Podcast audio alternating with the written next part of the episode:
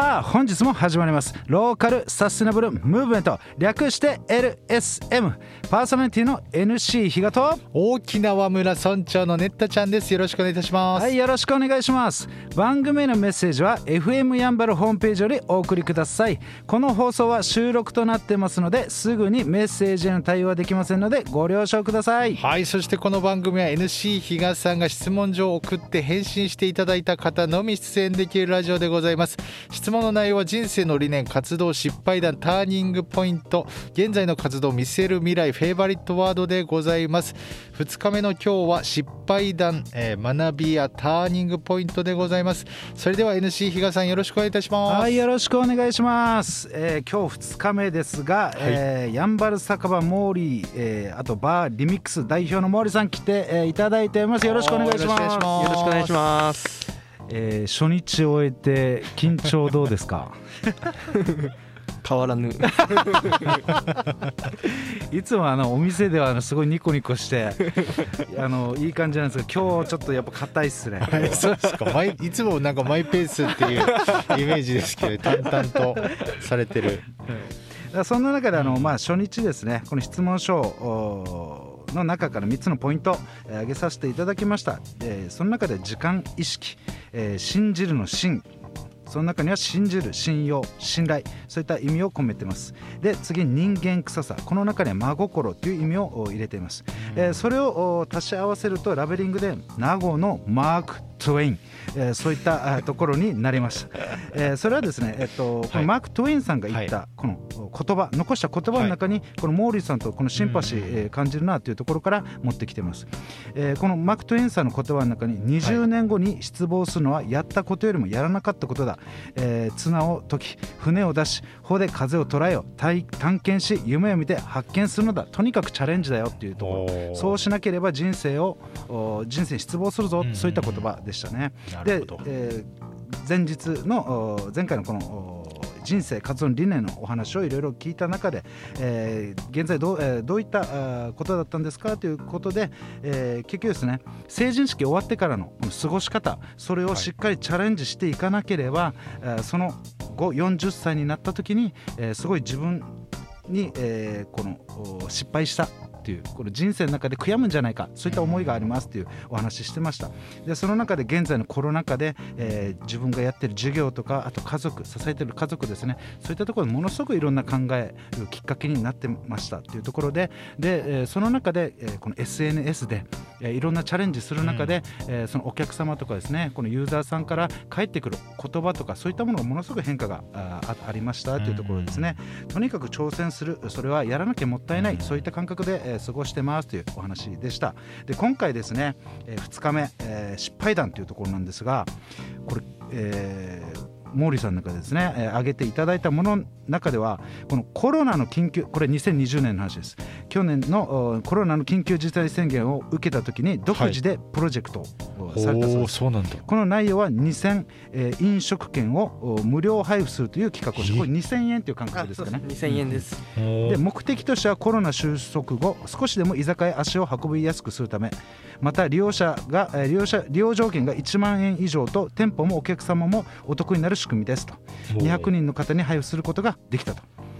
ただですね、えーその中でも、うんうん。えーこのそもそもえーお聞きしたいんですがこのプロジェクトをなぜやろうとしたのかっていうきっかけって何かあったんですか？そうですね、うん。きっかけっていうかこのぱりコロナがあって、うん。コロナコロナどうしようどうしようってなるんじゃなくて、はい。やっぱり立ち止まっていけないいい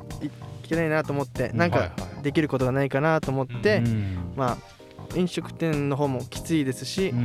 でお客さんの方もまたコロナ明けても、まあ、足を運びづらいうん。世の中になっているので、そうどうにか変えようかなとうん。思いこのプロジェクトをしましたね。すごい現実感というかリアルですね。本当にこの感覚がですね。でその中でですねこの、えー一緒にやっていただいた、うん。あこの共同飲食店の方々どういう形で声かけこれは毛利さんだけじゃないですよね。やったのは。いろんな店舗さんと一緒にやったってことですよね。そうですね、まあうん。まあ、知り合いの方にもとりあえず話して、うん。はいあだったらいいよってことでちょっと一緒にやってくれるって感じでしたね。はい。あじゃあこのそもそもお知り合いのおこの飲食店の方たちと一緒に、えー進めたみたいなそうはいそうですね。はい。うん、でこのお去年やったこのプロジェクトの中でこの失敗っていうのはどういった失敗だったんですか、そうですね。まあ自分もこのプロジェクトうん。みたいな感じは初めてだったので、はい。まあとりあえず、まあ、自信がなかったんですよ。自信がなくて、うんで熱意持ってもう広声かけできなかったっていうのもありましたし、はいはいはい。でこの他のこの知り合いじゃない人とかにもちょっと声かけることができなかったなと思って、うんまあそうですねこんって感じですね、ということは、まあ、200人に配布するっていうこともすごいんですけどモーリーさんの中ではまだまだ足りなかったっていう感覚なんですかね？そうですね。もう200人配布できてもまだ使用利用することにに意味があると思うので、はい。そこら辺はまだ何とも言えない感じです。配布ははできたけども、はいはい。現実に使っていただいてる感覚がなかったってことい、あですね。そうですね。はい。あーなるほどで一応まあモーリーさんの中では結局そのおプロジェクト後ですね、そのナゴムンプロジェクト名護市が配布した商品券ですよね。そういったところもどんどんどんどんまたあ始まっていってたので、えーまあ、自分たちの狙いとしては、まあ、間違った方向ではなかったのかなっていう捉え方だったんですよね。はいそうですね、うん。はい。でそのや、えー実際やったプロジェクトの中で何か、えー現在、えーまあ、判断とかですね、えー現在何か活動の中で生かしていることって何かあるんですか？まあとりあえず熱意持って発信するっていう感じでもこれ一番大事ですよね、熱意。ただただやるっていうではなくて、ものすごく重要かなと思いますね。でその中でですねこのモーリーさんの中で学びターニングポイントそういったところに話を展開するんですがこの、はい。モーリーさんの中で学びは日常の中で学んでいると。で日々の日常の負の部分を見つけている。そういったことを挙げていただいています。でそのじゃあちょっとお聞きしたいのがですね、はい。この日常の中で学びにつなげるために意識していることってどんなことなんですか？そう今意識してはないんですが、例えばなんか自分がこの生活している中ではい。なんかあこれあったらいいのになーっていうかこのじこれあったらもっと時間使えるのになーとかうん。なんかはなんていうのかな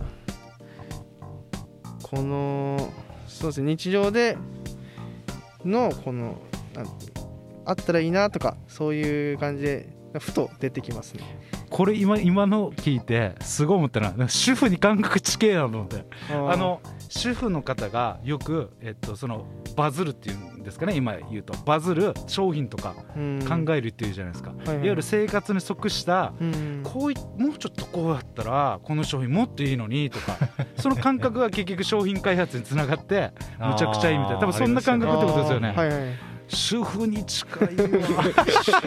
主婦褒められてるのか。名護の主婦いや褒めてるんですよ。名護の主婦それだけ感覚鋭いんだろうなっていうことなんですよ。このいいわゆる人によっては小さなことって感じることが毛利さんの中ではなんかこうすごいもっと、はいはいい。やもっとこれもっと良くなるとか、はい。てことですよね。はいはいそうです。でその、えー先ほどこのに日々の日常の負の部分っていう言葉なんですが、うん。この負の部分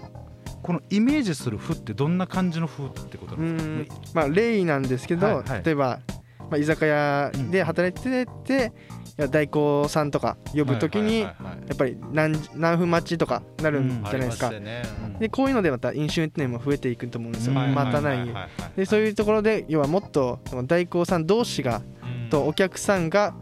この例えば時間を把握できるとかはいはい。なんかうまくやればもっといいように回るのかなまた飲酒運転も減っていくのかなと思ったりとかうんって感じですね。あじゃあ自分が思ってたのよりこの文章文面からですね受けたイメージよりもっと広いなと思いました。自分もっとなんか、えー日常的って思ってたので、うんうん。なんかさっき言ったみたいになんか生活の中でと思ったんですけどでももっと広くて、えー例えばいわゆる無駄なこととかもっと前もってやっていわゆる段取りみたいな、うん。そういったことをやっとけばあやらなかったことでうん。その負の連鎖が広がるみたいな、うん。そんなイメージですよね。はいはいはい。広皆さんいざ、えー、ヤンバル坂は森これぐらいむちゃくちゃ気使ってます。楽しいっすよでそうまあそんな今日いろいろお話聞いてきましたが、まあ、失敗談の中でですね、結局このえーいろいろ2020年緊急事態宣言の時に、はい。えーこの飲食店の中でどういうふうに、えーこのおお客様のためにできるかな、えー飲食店のためになるかな。その中に熱意を持って、とにかくチャレンジした。で現在もその熱意っていうのを忘れずとにかくう挑んでいると、えーこの学びのうポイントの中ではですね、はい。この日常の中で、はい。えーとにかく気づきとか、えーあとはお店の中でもですねもっと広い感覚でお客様のために、えーというところで、えーどんどんと取り組んでいるっていうお話でしたね。はいまだまだ伺いたいんですけれどもまた次回ということで、えーそんな毛利さんはやんばる酒場毛利バーリミックスの代表をされております、えー毛利さんへの連絡先をお伝えさせていただきます。連絡先は070-3803-7889 070-3803-7889です。インスタもやられております。アンダーバー MMOO RII えーアンダーバー MMOORII です、えーそして我々へのメッセージは LSM のホームページがございますのでそちらからお願いいたします。そしてラジオの裏話もブログと YouTube でアップしております。ノートというブログのサイトで KATSU かつで検索をお願いいたします。YouTube もやっております。YouTube でネッタちゃんで検索。ネッタはカタカナでちゃんはひらがなです。以上です。ありがとうございました。LSN プロジェクトはいっちゃん、いなさん、またきち、たくま、マエストロあつし、みなっちゃん、又吉大輔さん、成田ペールワン、ミッチーの協賛でお送りいたしました。どうも皆さん、ヤンバル坂モーリーの森です。ヤンバル坂モーリーは、名護十字路徒歩1分以内にあるアメリカンレトロな酒場です。オールディーズの BGM と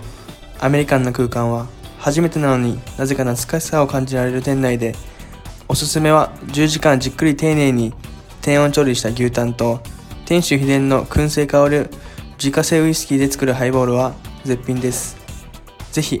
フラッと遊びに来てくださいね。電話番号は070-3803-7889 070-3803-7889待ってます。LSM レディオは株式会社エナジックインターナショナル南西食品株式会社スパイスカレー研究所沖縄ごはんよしひこ